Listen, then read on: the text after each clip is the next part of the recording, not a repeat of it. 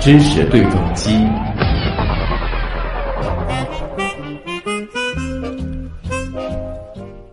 今天的话题呢，我们又得聊聊小龙虾啊。你可能会比较困惑，现在好像也不是吃小龙虾的时候，对不对？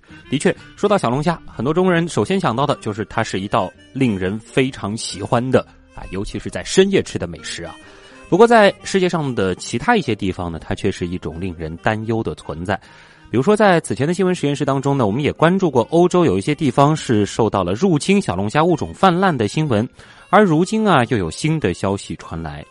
有科学家注意到了欧洲近期泛滥的一种新型的单性繁殖的物种——龙纹虾。报道说啊，科学家在过去五年里呢，被这种龙纹虾啊，好像是吸引到了，他们呢就对这种虾做了基因测序，报告就证明了这种名为龙纹虾或者叫做大理石纹鳌虾的生物呢，具有基因突变所产生的。自我复制能力啊，据说它们因孤雌生殖，而他们的后代呢，在过去二十五年可以说是已经入侵了全欧洲的淡水生态系统。我们先来说一下这种虾啊，这种虾的出现呢是要追溯到上个世纪的九十年代啊。这个龙纹虾呢是受到了一些德国的水族爱好者的欢迎。那么当时呢还有一个挺好听的名字叫德克萨斯小龙虾。不过呢随后啊这些爱好者就被这种小龙虾的尺寸和产卵数量给震惊到了。据了解啊，一只龙纹虾一次呢能够产几百颗卵，而大量的龙虾后代呢也给养虾人带来了困扰。他们呢就把龙纹虾的后代。倒进湖里，任凭它们在自然环境当中生长繁衍。从此，他们对这片未知水域，或者说是这个未知世界的进攻就开始了。被丢弃到野外湖泊的龙纹虾繁衍出了越来越多的生态群落啊！有的时候呢，它们爬行几百米就能够到达新的湖泊和河流。从捷克、匈牙利、克罗地亚，再到乌克兰，龙纹虾先是攻占了欧洲。在蔓延到亚洲的日本，那么二零零七年进入马达加斯加之后，十年的时间里，龙纹虾呢又在非洲大陆孕育了百万子孙。外来物种入侵呢，更是成为许多国家面临的迫切环境问题，而龙纹虾就是其中一种。而说到为什么这种龙虾具有强大的繁殖能力呢？这可能又和它们的 DNA 有关了。最近引人关注的一个点就在于这样一篇文章，有科学家就发现啊，呃，可能是两只这个不知道叫什么的这个小龙虾交配的时候创造出了这种新的物种。怎么说呢？就是其中一只的性细胞携带了一个变异，就使得这个新物种基因突变了，拥有了自我复制的能力，不需要雄性，靠雌性就可以。这个过程到底是怎么回事而这种大规模的繁殖又会带来哪些后果？当然，肯定又有朋友关心了啊！变异的龙虾对一些地方是灾，但是是不是说把它十三香做一做之后就可以变成一道美味的小吃呢？吃货能不能解决这样的生态入侵问题呢？接下来的时间啊，我们来连线一位这个领域的专家啊，虾蟹育种和繁殖领域的专家，上海海洋大学水产与生命学院水产养殖专业的博士生导师邱高峰教授。邱老师您好，喂，你好，哎，呃，我们首先可能要聊一聊的，就是这个叫做龙纹虾的啊，我们姑且叫做一种特别的这个小龙虾，它的一个异常强大的繁殖能力。因为很多人都关注啊，说这个这个虾它怎么就可以自我复制呢？这是怎么一回事？在正常的这个小龙虾当中，它们是怎么样生殖的呢？好的，嗯，呃，我先说一下，就是这个小龙虾呢，呃，它这种方式。防止的方式化，这个防治方式，我们在呃学术上有一个名词叫做孤雌生殖啊。那么这个孤雌生殖呢，在一般是在低等的生物里是比较多的，对，在高等的生物是比较少。那么所谓的孤雌生殖，就是说这个卵子呢，就不要经过受精，它就能够发育成一个生命的个体，叫孤雌生殖的。嗯，那那么呃，因为在孤雌生殖里有。在我们这个自然界啊，有天然的，啊，也有呃人工诱导也可以产生这种现象啊啊，是这样的。但但是嗯，哎，你说，但是它通常是在这个比较低等的物种当中才会出现，是吗？呃呃，低等是最高等现在发现是在青蛙也会有这种现象啊。那小龙虾这样子的一个物种，我们是如何给它定义呢？它算是这个低等一些的呢，还是这个比较高等的呢？啊，属于无脊椎动物。无脊椎动物啊，所以说在它身上出现孤雌生殖的现象，并不算特别的稀奇了。呃，在龙虾里，呃，这个小龙虾里是属于首次发现哦。那么在一些呃其他的，比如说我们通常讲昆虫啊，因为虾跟昆虫是同一个动物门的，哎，亲关系比较近。嗯啊，在昆虫里很多，比如说我们讲的蜜蜂，嗯啊，蚂蚁，这些都有孤雌生殖现象。嗯。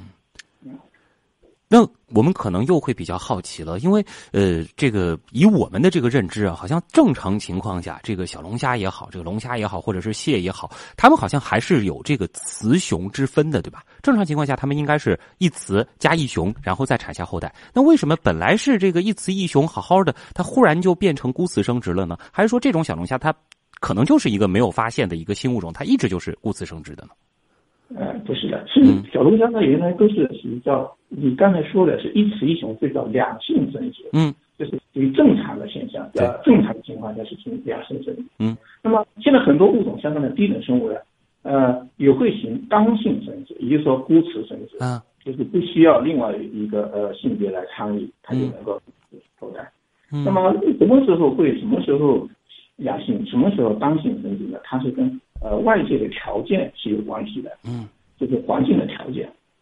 那么，当然还有跟杂交有关系。刚才说了，这个龙纹纹虾呢，因为原来是在美洲的，嗯，在美国的，然后后面到了德国去了，啊，那么到德国这个环境底下，它可能跟当地的种杂交了以后，它杂交以后，因为它们两个的遗传组成啊，遗传物质 DNA 可能是不大配合，嗯，那么这样子的话，它的后代呢就会产生变异。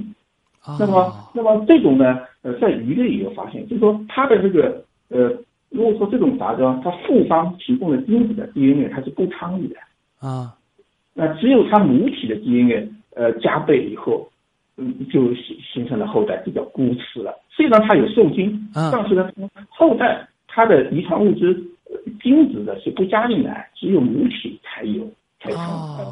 这样子就是所有的它将来后代全部是跟母亲是一样。嗯，就是说，在正常的过程当中，这个呃，父亲这一方他会给一半，然后母亲这一方给一半。但是他在这个杂交的这个过程当中，虽然说也完成了这个过程，但是父亲那一半其实并没有给，而母亲他两份都给了，然后再进行分裂，然后他就变成了所谓的这个孤雌生殖了。而且事实上，可能就像有的文章写的，就是他就在自我复制了，是吗？啊，对的，是是的，因为，因为它是精子只起到个受精的作用，它不提供遗传物质啊。啊，当然现在就是有的人说提供一些呃有些一个，但是现在这个问题呢，大部分都认为它是不提供遗传物质的啊啊，对对对。那么那么它的后代呢，刚才讲孤雌生殖后代也很奇怪的，嗯，后代呢它有单倍体、二倍体和三倍体，所以我们现在讲的这个龙虾，嗯，是三倍体，三倍体。啊，这三倍体什么意思呢？我们正常的生物都是二倍体，对，一一份是来于父亲，一来于母亲，是，这是二二倍体。那么它是三倍体，为什么会出现三倍体呢？嗯，这就是呃，因为它在形成卵子的时候，生殖细胞的时候啊，它是受精完以后，我们知道它受精完以后，按正常情况下，嗯，母亲是一半的，父亲是一半的，对，是吧？那这样的话，呃，这样子回到受精完以后，受精卵就变成回到二两呃两套了，是。那但是你这个这个卵子在分裂了以后呢，呃，它若异常分裂，它不不分不不减半，它还是保持二 n，那将来就还是二 n 了，啊，就是这样子了啊。还有一种现象会变成三 n，它会加倍自己啊啊，三倍体了啊，但是它没有变四倍，它变的是这个三倍体。呃，一般现在发现呢是有三种情况，啊、就是这种孤呃孤雌的后代有单倍的、二倍的和三倍的。就是如如果说嗯，就如果说我们用我们去理解，比如说像这个蜜蜂性别的这样子的这个思路啊，比如说这个雄蜂它是单倍体，然后雌的或者说是工蜂它是这个二倍体的话，事实上其实这个我们认为是孤雌生殖的这个龙纹虾，它其实是有三种情况，只不过它表现出来的这个性状都是显示成雌性。就是有单、双和三之分。对，但是他目前来说，根据我看了他这篇文章，嗯发他发表的文章，他目前是检测出来是三倍体，就是啊，它主要还是是三倍体了。那么这个故事的线索可能就是这样的了，就是说本来啊这种龙虾它们的这个前辈啊也是和其他的这个小龙虾一样，也是需要这个公龙虾加母龙虾才能够产下后代的。但是跑到了一个特殊的环境，其中的这个母龙虾呢，它可能是遇到了。一些这个呃其他地方的这个龙虾，它们呢这个发生了类似的这个行为，但是机缘巧合之下产下了一些这个变异的后代。那么在正常情况下呢，这种性状可能没有办法保留下来，也就是说这个产生了以后，它正常也就淘汰了。但是它刚好这个变异又让它可以继续保存下来，进而进一步的所谓的这个自我复制，不断的孤雌生殖下去。对，就是形成了各自的方式，就孤雌生殖方式。嗯，那因为这个也是环境引起，因为现在生物界有很多这样的例子，像我们讲的那个鱼虫啊，我们讲水藻有水野鱼虫啊，它也会在正常情况下它是孤雌的，但是在环境不好的时候，它要进行良性生殖啊。它这个有点相反，它环境不好的时候，它要进行良性生殖啊。所以这次的这个龙纹虾就属于一个特例了啊。那。很多人其实就震惊于这个龙纹虾的这个惊人的生殖能力了啊！那我们其实还是得做一个对比，才能来看它到底是不是真的很能生。呃，想问一下，正常情况下，这个普通的这个小龙虾，它一次的这个产卵量大约是多少呢？呃，正常龙虾，因为在虾蟹里面哈，就龙虾的产卵量是比较低的。总体来说，它只有最多六七百个吧。六七百个。啊，你看我们现在吃的大闸蟹，它有几十万个。啊啊，像我们那个对虾也有几十万，我们人工养殖的这个对虾，那个人工诱导它产卵可以达到上百万哦，一个就虽然都在这个十足目当中，但是这个小龙虾它的这个产量啊，产卵量其实是很低的，低的就算低的啊。那回到这个文章当中说，这样子的这个新的物种啊，这个龙纹虾它一次能产几百颗卵，其实也不能算很多，在小龙虾的这个呃。这个族群当中，它其实也就是一个正常的产卵量。对啊，主要目的是它不需要交配，它自己就能够，这个就是它的为什么会繁殖力增加的原因啊。那这样的话，就是说，理论上几乎每一个它产下的这个虾卵都可以自己再变成新的长大的这个雌的龙纹虾，然后还可以继续繁繁殖。这个就。等于就是像这个病毒的这个复制啊，细菌的这个复制一样了，就会在短时间内泛滥成灾了。啊，它是孤雌分解，就是它不需要，就是受精了，它自己卵，它自己就能够发育成小个体啊。嗯。那说到这个基因变异啊，这个我们其实曾经也关注过这个看上去是蓝色的这个龙虾，而有人也指出啊，这个龙纹虾好像在这个 某些角度下看上去也是有点这个蓝蓝的，尤其是它的这个螯的这个部分。那有网友就关心了，这种已经发生了这个基因变异的这个龙纹虾能吃吗？这当然分两种啊，一种是它可不可以吃，另外一个呢就是它好不好吃。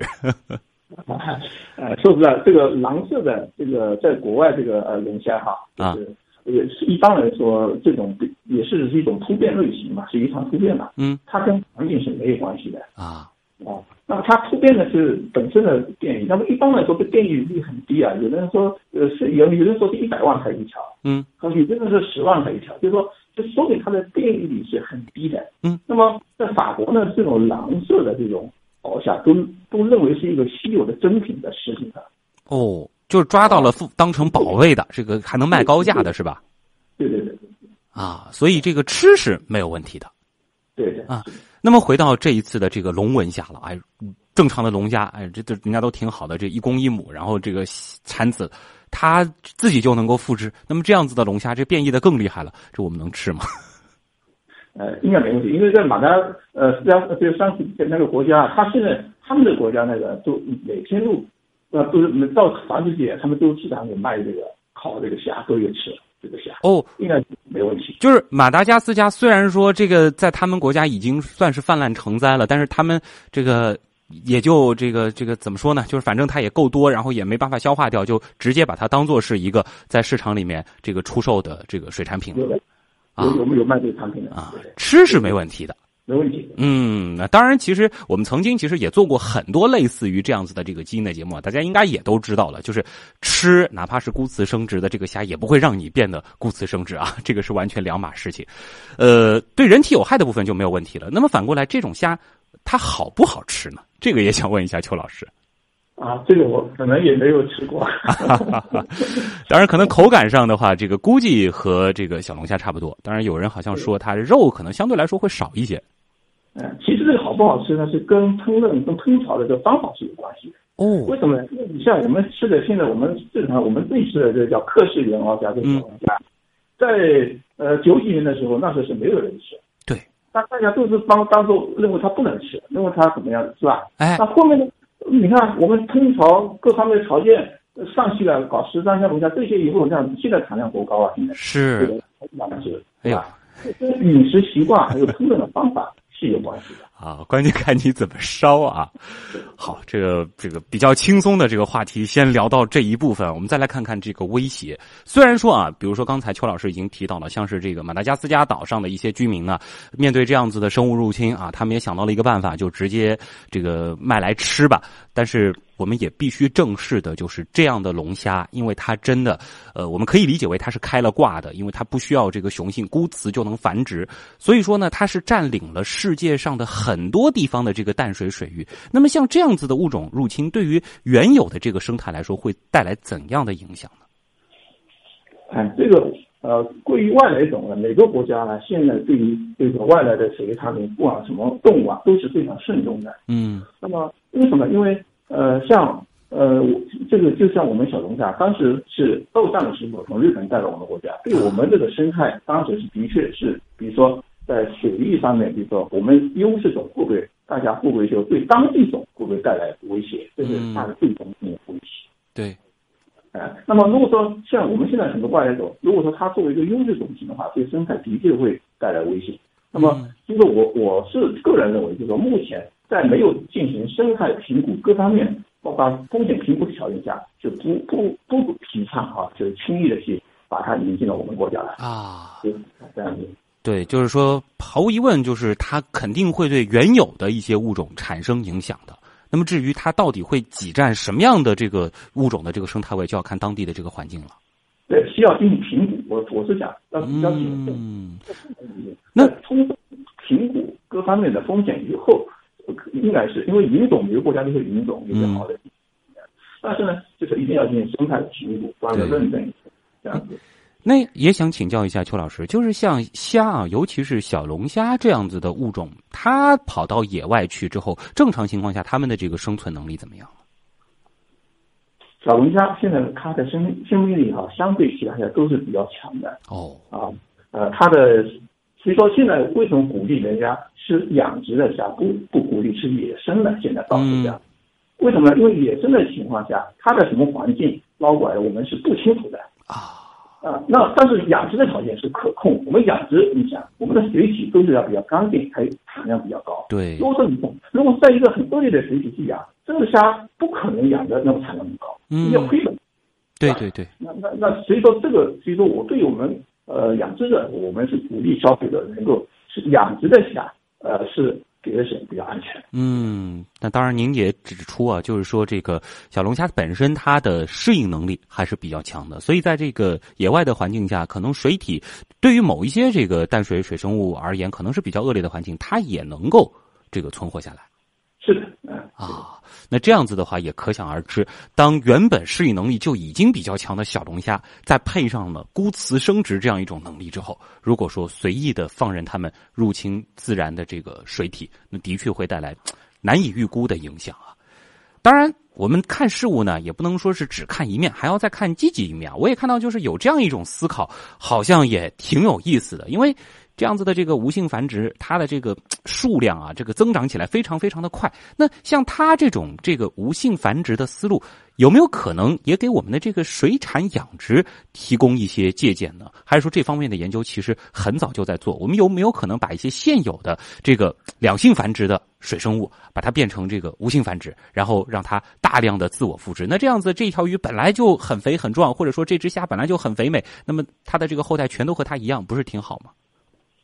非常好的问题，你这个非常非常专业的问题。嗯，呃，因为在鱼类里面也有这种现象，也是孤雌生，呃，像这种呃生殖现象。嗯，那么呃，那么这个在水产里面，如果说现在我们讲，像我现在做实验室做研究做性别的控制。哦，那么因为什么叫性别控制呢？因为有的虾熊的个体比吃的要大，有的呢是吃的个体比熊的大。对。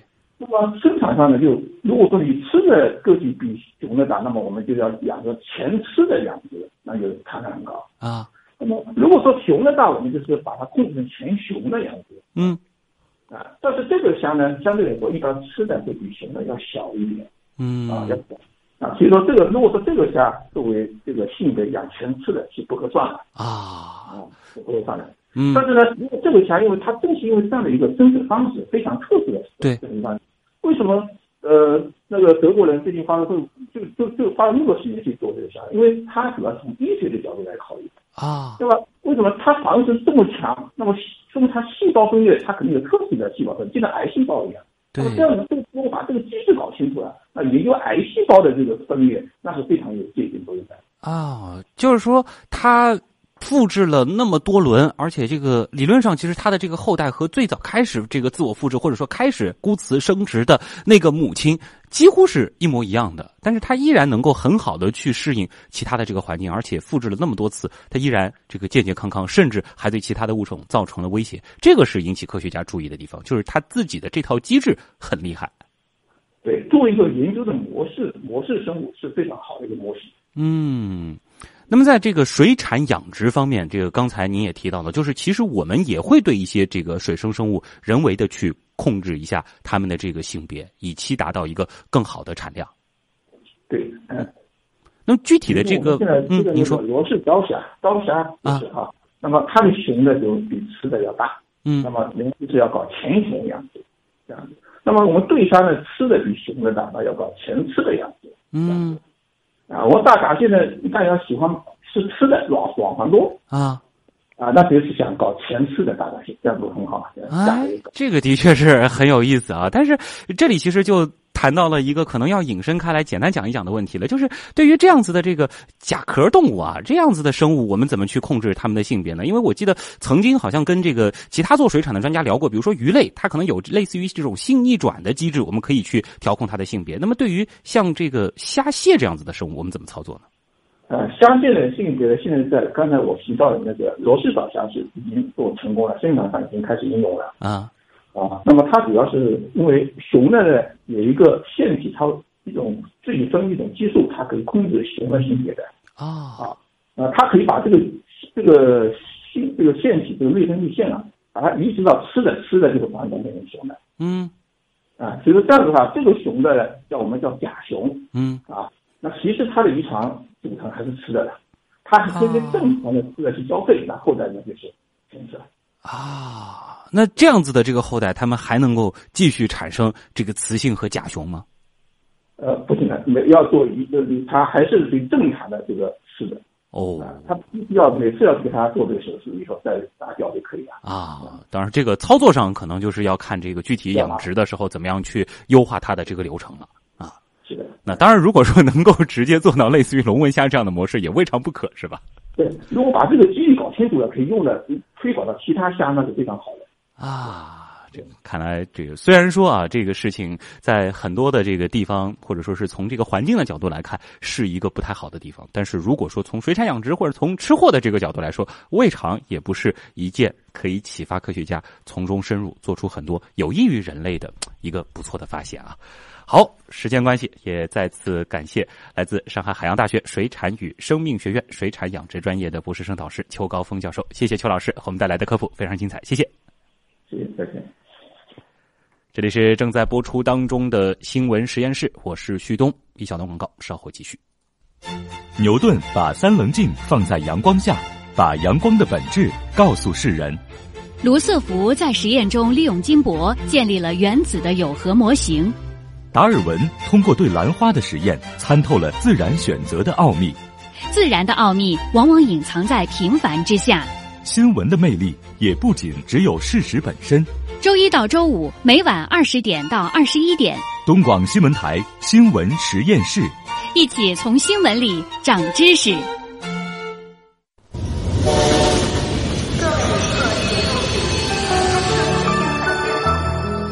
人在旅途。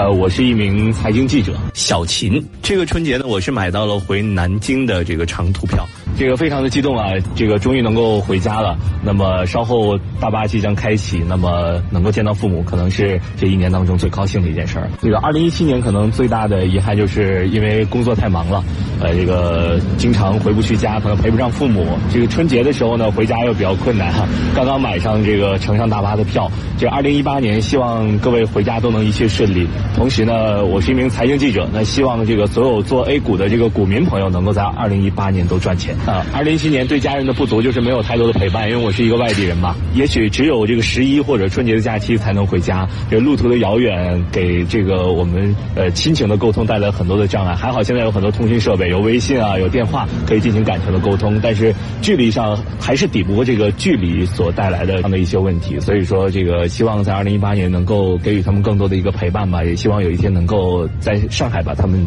接到我的身边来。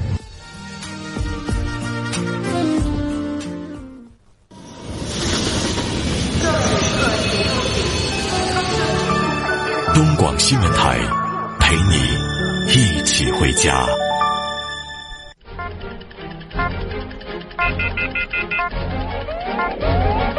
知识对撞机。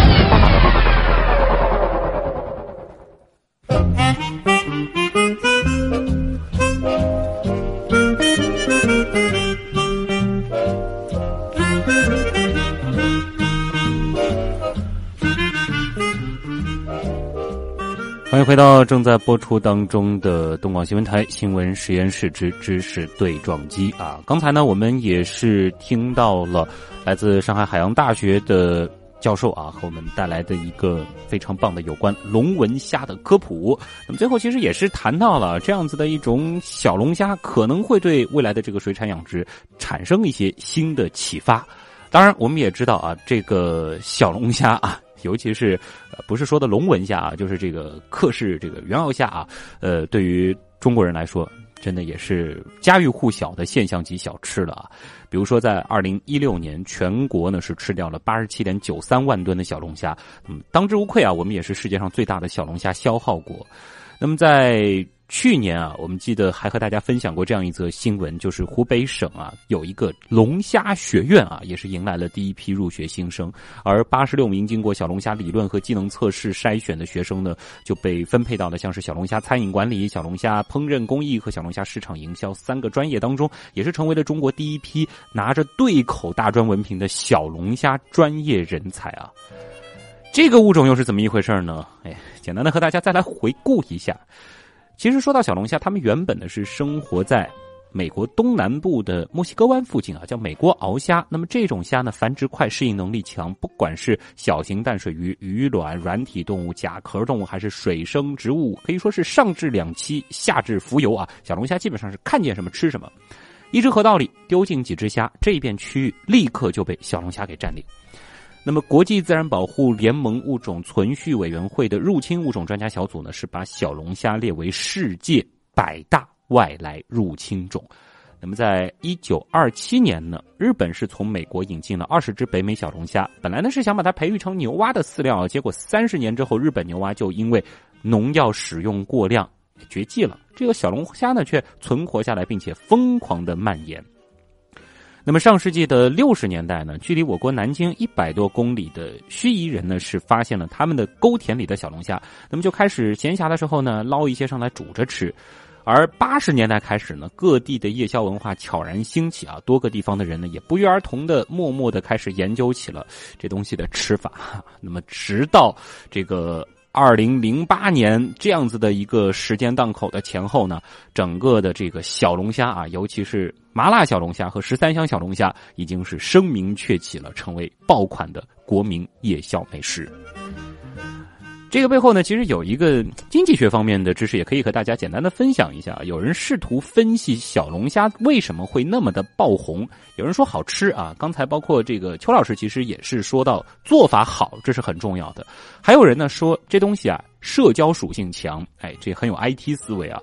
当然，有些人直接就给它贴上了互联网气质。但不管怎么样，龙虾它已经。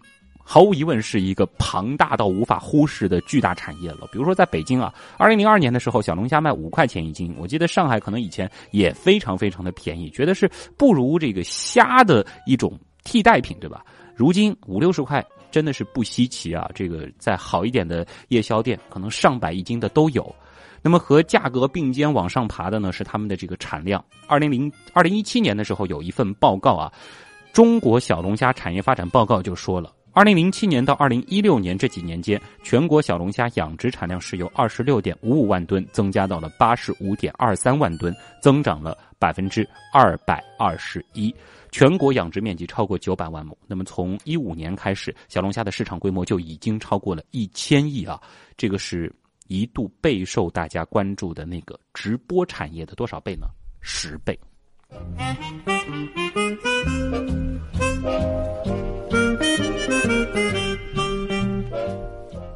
当然，今天和大家说了龙纹虾的故事，也让我们不妨产生这样的一种脑洞啊，在未来有没有可能，哎，产生新一代的小龙虾？这个肉质更加的肥美，繁衍的速度更加的快，当然是得在可控的这个环境当中啊，以至于小龙虾可以既好吃又便宜呢。好啦，这里是正在播出当中的新闻实验室。接下来呢，进入潮流分析仪，我们来看一看最新的一些科学研究。